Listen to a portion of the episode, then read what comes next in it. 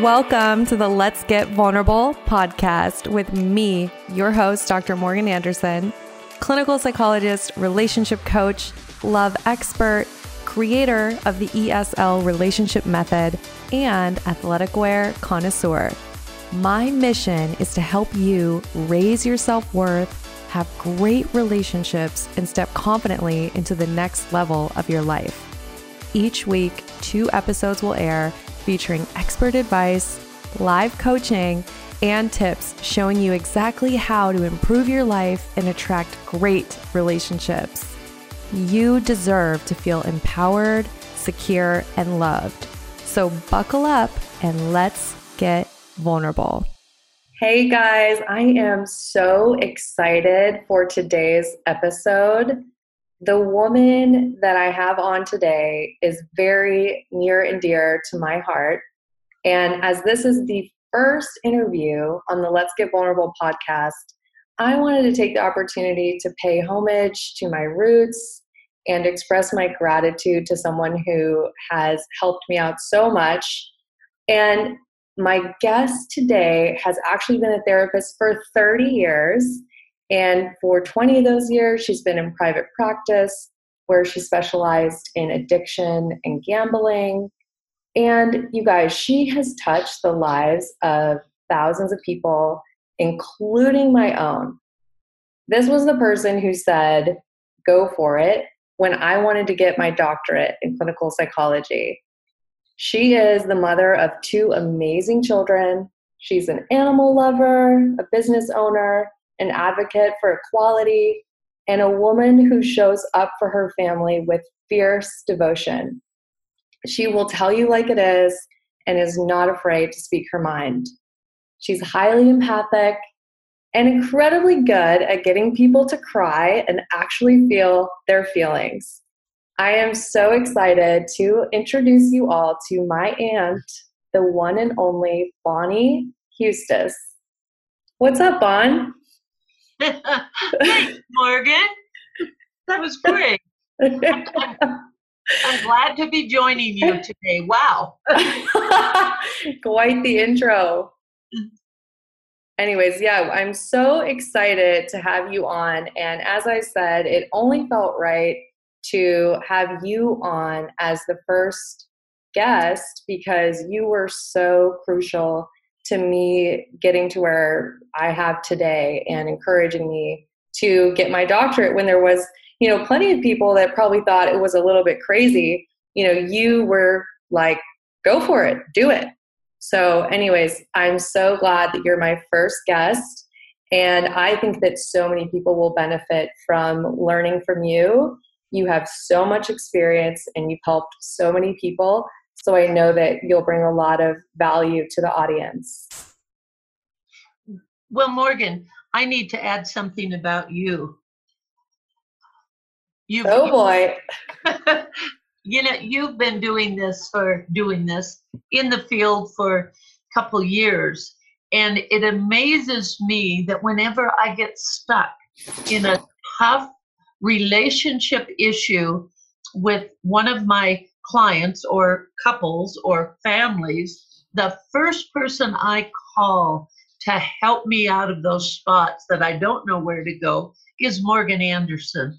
And to me, I'm just amazed because I tell people, you know, be careful working with people that haven't been in the field long. And I feel like you have far exceeded what I know and I'm able to do in your short, short time.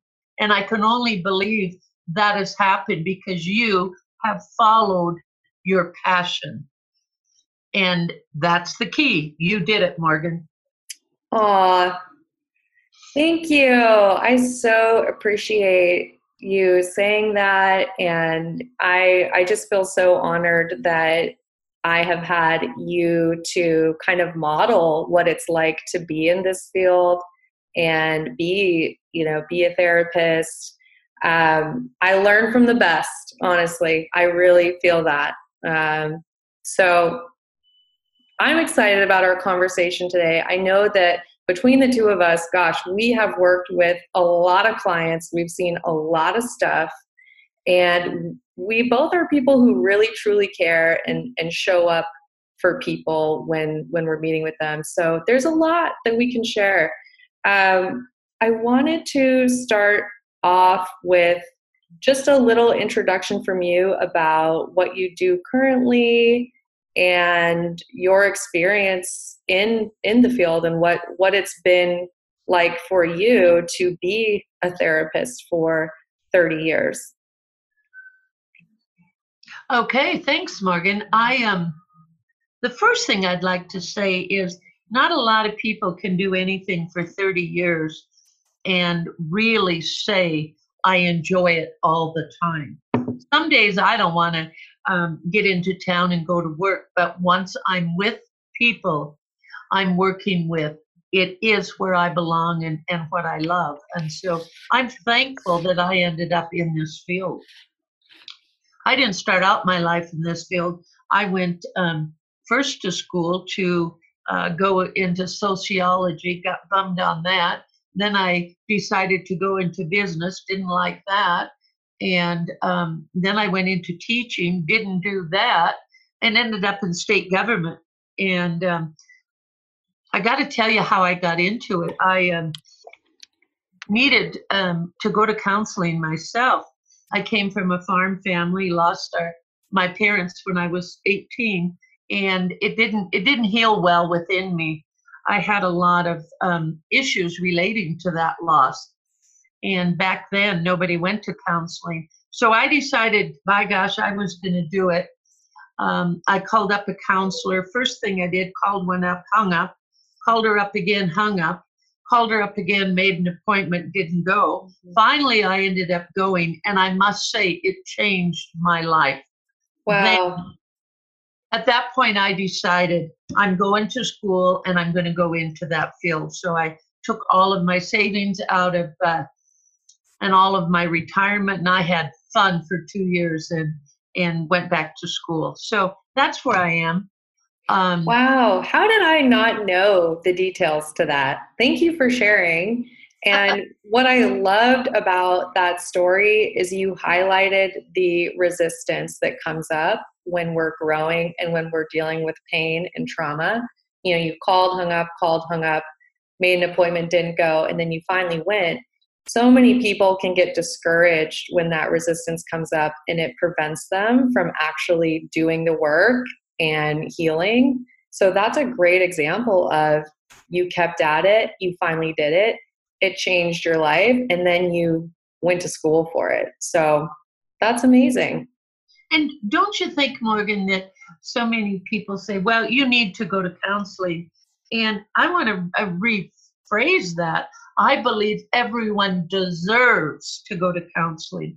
It's not about needing um, to go, it's people, we all deserve to feel, I say, more congruent, feel good inside about where we are, the relationships we're in. Um, and so we all deserve this time and I just think that's important. I love that. Yes. I think that reframing it that way is so important. And if people could see it that way, so many more people would give themselves the permission to go to therapy. Right. Yep. I, I started out doing family therapy. I got to tell you a story. I um, my emphasis of study was groups and individual.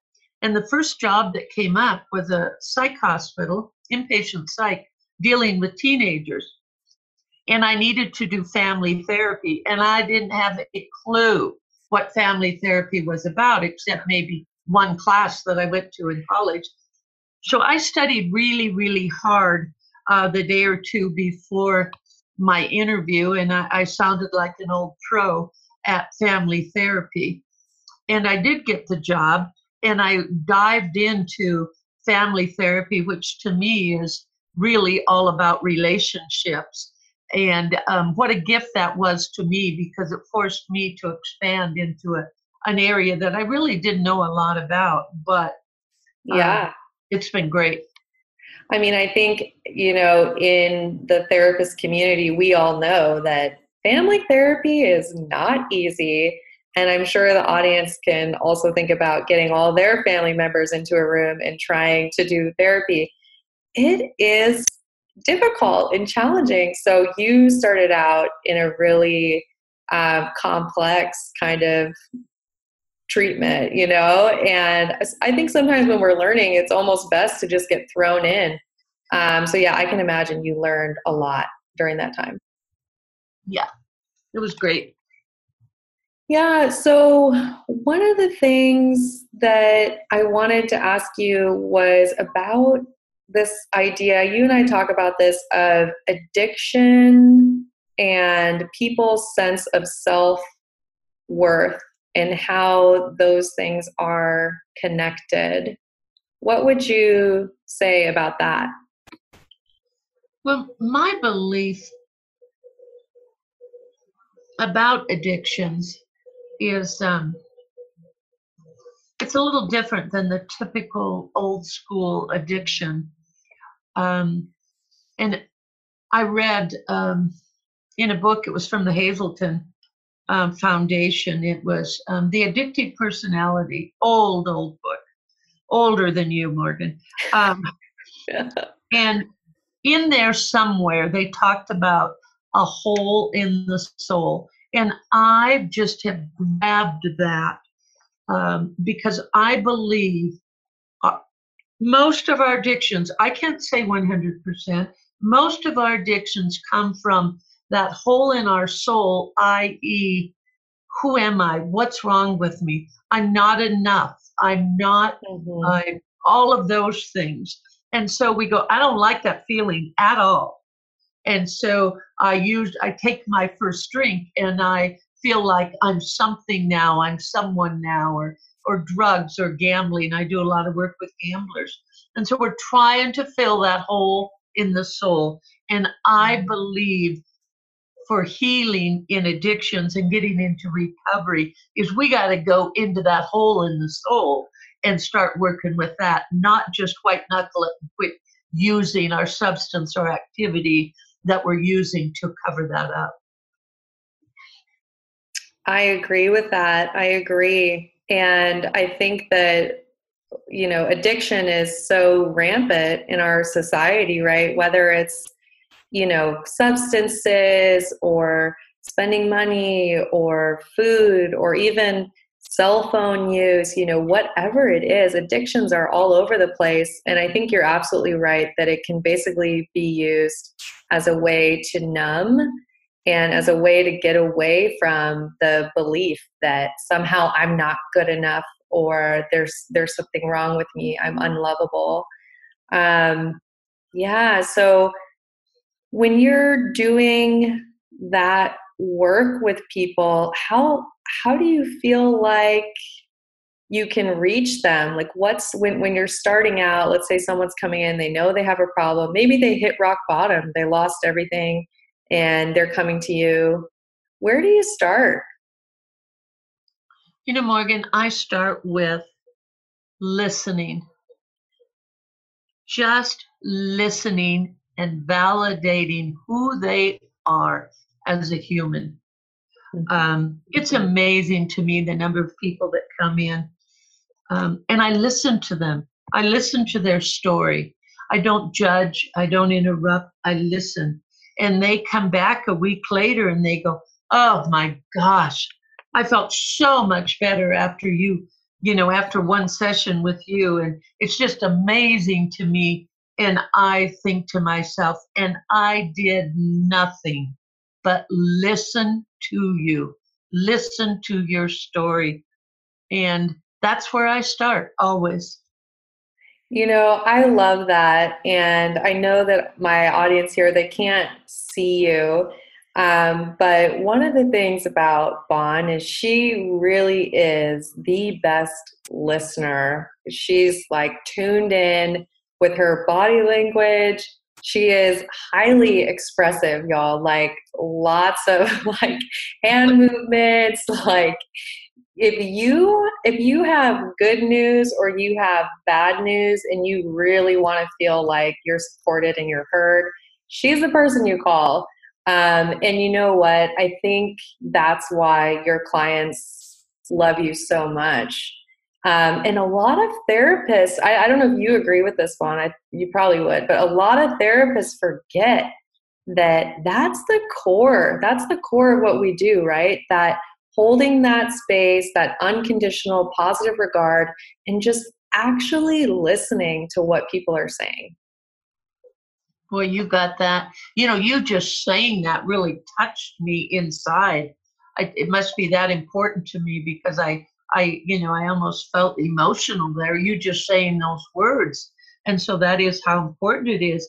Whether it's a therapeutic relationship, whether it's a relationship um, with one of my grown children, whether it's a, a couple relationship, a, a work, a boss relationship, if we can listen, truly listen, listen with every bit of who we are inside.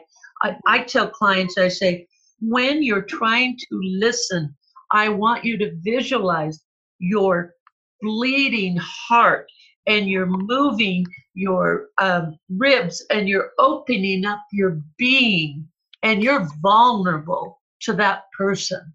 You're really listening. And you you risk in a relationship getting hurt then. Morgan you talked about sharing something important well you could share that with me something very important to you and if i weren't listening well and opening to you i could really reject that not hear you and you could leave feeling very hurt instead of mm-hmm. just listen to and so that's how we can honor each other, right? Yeah. I mean, all of what you said, gosh, that is so Uh-huh. powerful. And, you know, obviously, this podcast is called Let's Get Vulnerable. And, uh-huh. you know, so I'm a fan of being vulnerable. And I think what you're talking about obviously relates so importantly to romantic relationships and I'm curious your thoughts on, you know, what does it look like if if people aren't listening to each other um, or there's conflict? Do you feel like that is one of the things that causes relationships to fall apart? Oh, for sure. Um, I think that when people don't listen, truly listen, um, I think most people listen with the thought of what am I going to say back instead of listening to the words that are spoken. That when we don't listen, we shut the other person down. We we don't give them the opportunity to be vulnerable with us because they don't know what they're going to get back. Because when I listen, my goal is to not judge, not give unwanted feedback, to listen, to keep my mouth shut and listen. How many couples do I have come in? They're talking over the top of each other. They're um, putting the other person down when they listen to what is spoken. And all that does is move the relationship further and further apart. Um, if you live in that for 10 years, 20 years, two years, are we ever surprised that one of the persons in the relationship go out and have an affair with someone that really listens to them? I'm not surprised. Yes, I so agree and I think yeah, you're touching on on something there too that I'll probably explore in other episodes which is infidelity and, you know, sometimes we have to look at the person's needs are not getting met in the relationship. So, of course, they're going out and they're seeking that need. And, you know, in our relationships with people, one of the core things that we need is to feel safe, secure, supported, understood. We want to feel heard. We want to feel like we matter. And I'm curious I, I have some thoughts about this. Curious what you would say as well. Uh, what are the things that get in the way of not listening? My one thing I'd say is people probably have their own things that they haven't dealt with their own insecurities or their own distress about who they are or their lack of self worth um, that causes them to not really even have the capacity to really tune in to someone else. You know, for example, if one partner is really, really, really struggling with something, whether, you know, maybe it's an addiction or a deep depression sometimes that can get in the way, right, of having that capacity to show up for another person. Um, so that's one of the thoughts I had.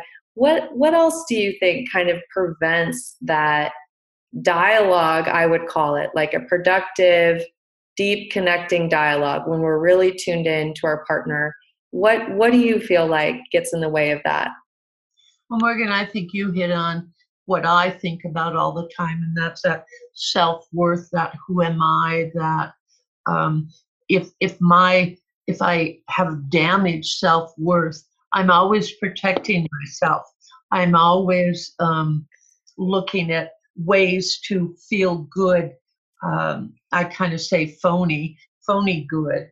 Um, and so when you think of a couple with that, I mean, it's tough to find a human that has the best self-worth you know just hey can say i am clear i am good i am i am everything i need to be i think we're all in the process of that but i really i don't know what gets in the way more than who am i and i'm scared to let you know who i am because mm-hmm. uh, I, there's some bad things inside of me and i don't want anyone to know them mm-hmm. so i'll cover mm. it up cover it up right yeah. Yeah, putting up walls, putting up barriers. It, it makes me think about the power of shame, right? If someone has a story of shame that, you know, they maybe have experiences or things that they've done and they have labeled themselves as unlovable, that shame will kind of act as a barrier to connection. So if I can't really even listen to myself or tune in to myself, how can I do that for another human, right? Right. You got it. Yeah. And we're all kind of broken, aren't we? You know, everyone has everyone has stuff. Everybody does, and it's what you do with it. And ultimately, a well functioning partnership is two people who are committed to their own individual growth and also to the growth of the couple and they're willing to do the work and work through the triggers and work through all the stuff that comes up by committing to this dialogue and really listening to one another right boy that's for sure and and it, it is a lot of work um, just a whole lot of work. People really do have to commit to, you know, to, to grow in relationships. And I like what you said. I, I believe that the individual growth is so important. A lot of, you know, people come to me and they just want to be these wonderful, cohesive um, couples. And they kind of give up who they are and so then they they you know they can work on that couple couple couple stuff but when they're not really um, exploring and growing as individuals i swear that relationship will not work unless both of them are growing as individuals also so important and i think so many people need to be able to hear that and take it in oftentimes in the beginning stages of a relationship, it's normal to become confluent, as a term, um, where both people feel like they're one person. They have to have the same likes and the same vision, and all, everything has to be the same because difference feels threatening to the relationship. Mm-hmm. And that's normal to happen in the beginning. However, healthy couples that last long term do move past that and get to the place that you're talking about where we are two individuals working on our own growth, supporting one another, and growing alongside one another instead of becoming codependent and, you know, very um, just dependent on one another, like unable to be themselves without the other. Right. So, yeah. Do you notice, Morgan, um, often when I have couples, and I've worked with couples a lot, now I'm kind of, you know, trying to take the easy way out and just work with individuals, but um, couples most often when I get a new couple in, there's two things I notice. Number one, they can't communicate with the darn. Um, so there's three things. And I ask, what do you do for yourself? Mm. Well, often one of the um, one of the individuals. Um, so, well, I go to the gym every day. I um, go out drinking with the guys on Friday or the gals or whatever. But the other part of the couplehood looks blank and goes, "Whoa, I work." Uh, and they they do nothing for themselves. They don't grow. They don't mm. and or and the other kind of couples, they neither one of them are feeding themselves. And that's one thing I tell them. If you're not going to feed yourselves individually, I can't keep working with you. Hmm. Because we're not going to get anywhere, folks. You've got to start feeding yourselves individually. So there's mm-hmm. that piece that I think is so important, don't you? Oh, 100%. Yeah, because how can we show up in a relationship and be the partner that we want to be and be supportive and grow if we haven't taken care of ourselves? Absolutely. You know, on the other side of that, I got to share this because I was blown away when I read this, and um, I I don't know where I read it, so you know, you just can't take this for what it's worth. But I was reading different stories, and there was some research on the amount of time that couples spend with each other. I don't mean um, going to a basketball game together. I mean sitting down, sharing with each other how mm. are you? You know, communicating mm. like we're talking mm. about. The, the statistics show the average couple per week spends three minutes. Oh. Week, Morgan. Oh. Wow. Yeah. So, you know, if if I'm not willing to take the time and sit down and really connect with you. It's what we're talking about, though listening empathetically, you know, really listening mm-hmm. for more than three minutes a week. Mm-hmm. I, I go, okay, huh? But you know what? The couples I work with, I will stand behind those statistics or less. Three yeah. minutes less a week. Yes, well, and I know you you and I know that a lot of people a don't know how to have the conversations. They don't know what dialogue between people looks like in a healthy way because they probably never had it modeled for them. You know, maybe it wasn't happening in their households they're growing up. Right. Um, and then the other thing is that so often people just want to avoid, right? Like if they think that there's any possibility that there's something negative or that, you know, maybe there will be something critical or maybe they're insecure about the relationship and they don't want to lose it. So they would just rather not talk. But you and I know that the sad thing is is that the more that you avoid, the more entrenched patterns become the more distant you become. This is that statement, you know, like two ships in the night. You lose each other. You right. Know? I, boy, that's, you know, it, you made me think of something when you were talking there about I will have couples, one of the couples say, well, I, I shared with my husband last night and, and told him about something that's really important to me and inside of me and or and by gosh he turned it on me and he used it against me in some way mm. so of course how am i mm. going to you know, how am I going to share again? And so then it's, you know, trying to help the other couple or the other part of the couple learn to listen and just listen. But yes, it's a difficult, oh my gosh, uh, it's so very, very difficult. Most couples I see, they say communication. They understand they're not communicating. Right. But boy, that means from A to Z what communication really means. What it really often, means, exactly. I think often they think it means, well, you know, I talked to my husband and he doesn't agree with me. So mm-hmm. they're not communicating, you know, and it's hard. It's a, oh, it's a hard, hard, hard thing to do. Communicate. Yeah.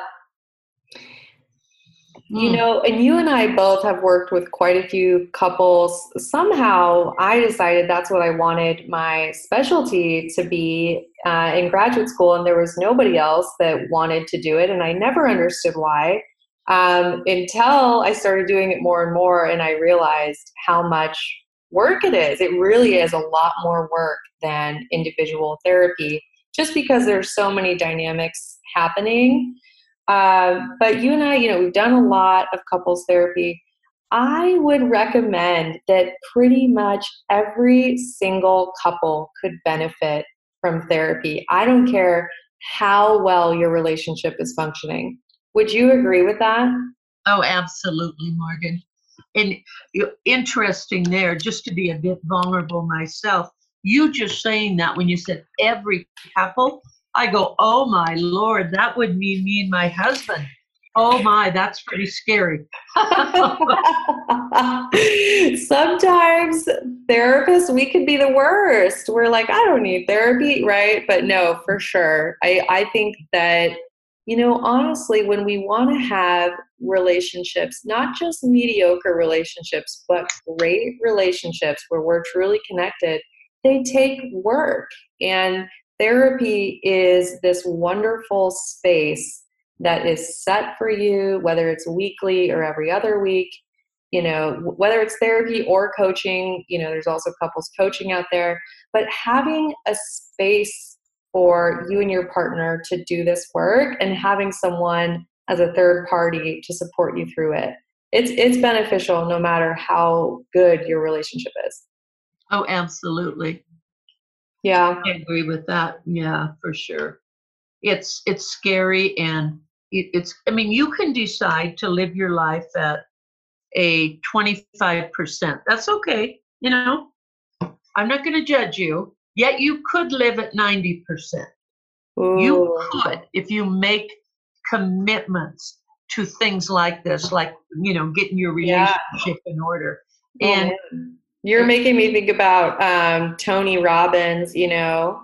Um, that's right. I've been to Tony Robbins, Unleash the Power Within, walked on fire, y'all.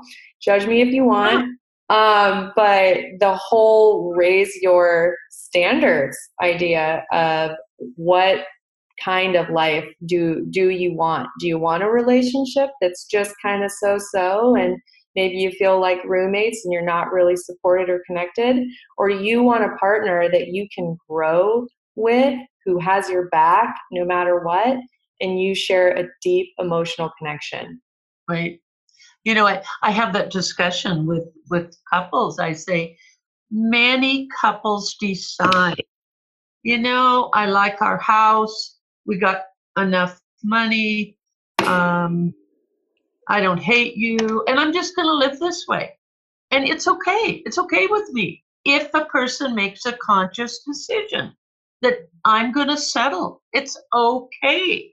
Mm-hmm. And then, but m- many couples decide, no, I want to have this, I want to live with passion. One of my big things is people figure out what their passion is and go for it, like you did, Morgan. Um, mm-hmm. and and we can live like with passion as couples. It's up to, it's up to the person, but it's okay. I, I want to make that clear. It is okay yes. if you decide not to. Okay. It, it is, and I think you hit on something important. If if that is what you want to do, it is okay. We, you know, would just hope that you're doing it consciously, that you've made the decision, right. that you accept it, and you are good about having an okay relationship. And if that's where you're at, and you accept it, then that's okay. But don't unconsciously live in that and then wake up in 15 years and look in the mirror and go, what the hell happened, right? Right. You know, isn't that, I really believe one of the hardest things in life is I wished I would have. I wished I would have. Or I would. Yes. That regret, I, I don't know about living with that. I wished I would have 10 years ago. Yeah. I, would have. Yeah. Amen. Um, yeah, for sure.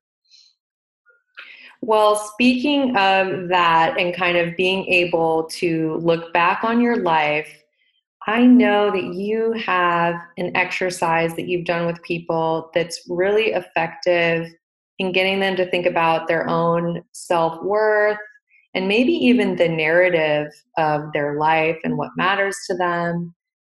Can you share with the audience this exercise and kind of tell them what they would do if if they wanted to go do it? You bet. And um, that's my obituary end of the life exercise. Um, I didn't uh, dream this up. Someone that I worked with years ago, and I can't remember who it was or what or how, um, introduced this to me, and I've just continued to use it. And maybe I've tweaked it some. Excuse me. But what the exercise is, I ask people, so I would ask you, I want you to write your obituary. But yet, I hate the word but, and I've used it.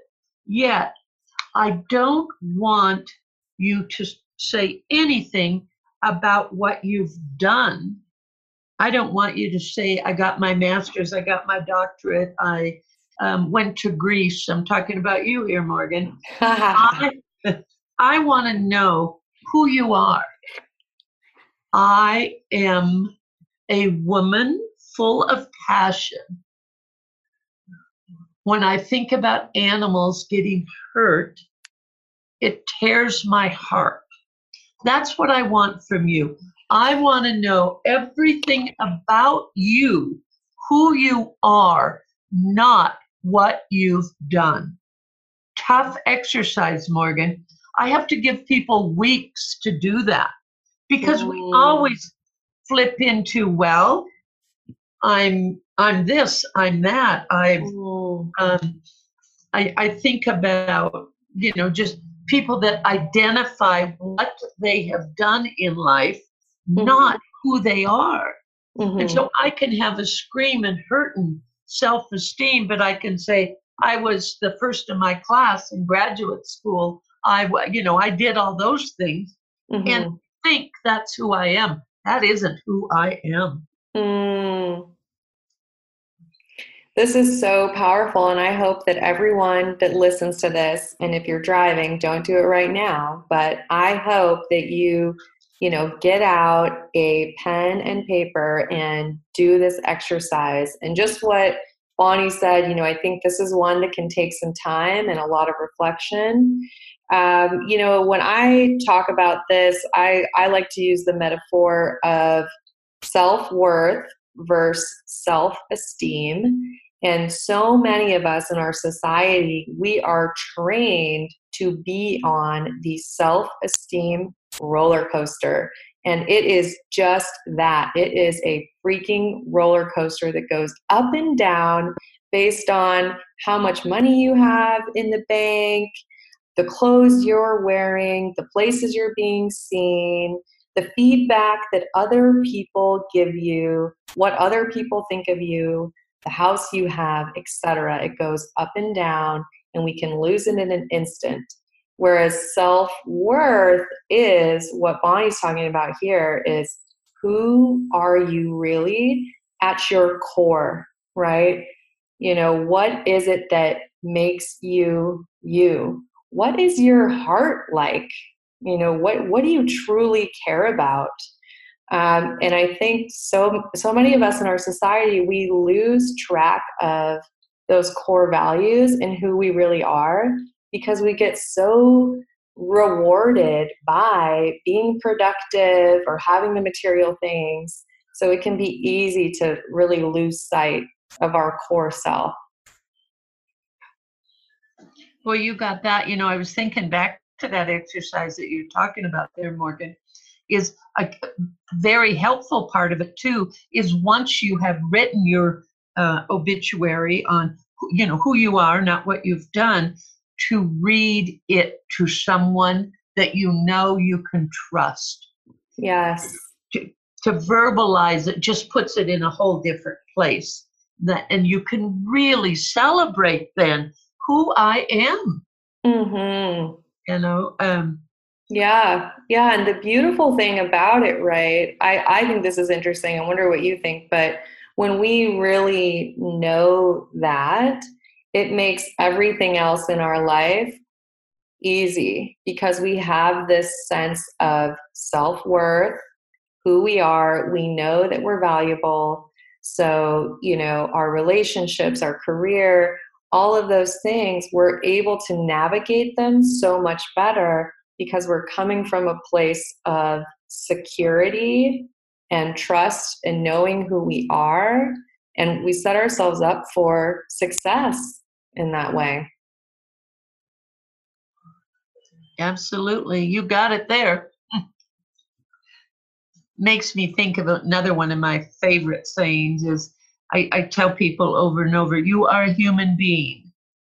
Not, I say that too. yeah, not a human doing, right, Morgan? Yeah, a human being. Do, it's who I be. I be excited. And wow, if we can be human beings and not human doings, we got. oh, yes, I agree with that 100%. We need to spend more time in just being and celebrating who we are at our core. And this also really helps us in our relationships, right? When we can get clear about that and know who we are, it helps us show up as our authentic selves in our relationships and contributes to that deep connection that you and I are talking about. Right, right, for sure. Well, this has been so good. I feel like there's a lot of valuable things that we've talked about. And I really hope that people go out and they do that exercise, write their obituary. And if you do it, please tag me at Dr. Morgan Coaching and share it to your story so I can see it. I want to know. Um, and that would be on Instagram. So go do that. And Bon, one of the things that I am doing with my guests on the Let's Get Vulnerable podcast is before I let them go and we end the interview, I want to ask them one question. And my question for you is if you had one message that you could leave the listeners with that would help them improve their life, what would you want to share with them? Oh boy, you should have told me this was coming, Morgan. uh, one, one, ha. no pressure. I would say find your passion. Every one of us was given a passion at birth. I believe this. It is inside of you. I don't know what it is. Find it and live it. Find your passion and live it. You will then be all you need to be in the world to re- in relationships in your work in whatever. Find mm-hmm. that passion. And nobody gets to get by with they don't have one. We all have one. I agree with that. wow that is so powerful such an important message and I just want to say thank you from the bottom of my heart for coming on here and being my first guest. And I really think there was a lot of important pieces in here that so many people can benefit from whether they're you know in a relationship or single all of our human beings out there um, they will benefit from what we talked about today so And let me know, guys, if I should bring Bon back on the podcast. I, I could see her coming on again. I think this has been super fun. Uh, definitely go and leave a review on iTunes. And as always, leave any comments that you have about the podcast and make sure that you tag me on Instagram at Dr. Morgan Coaching. If we're not friends on there, like let's hang out together, let's be friends. And I just want to say once again, Bon, thank you so much. And until next time, I am wishing you great self worth and great relationships. Thanks, Morgan.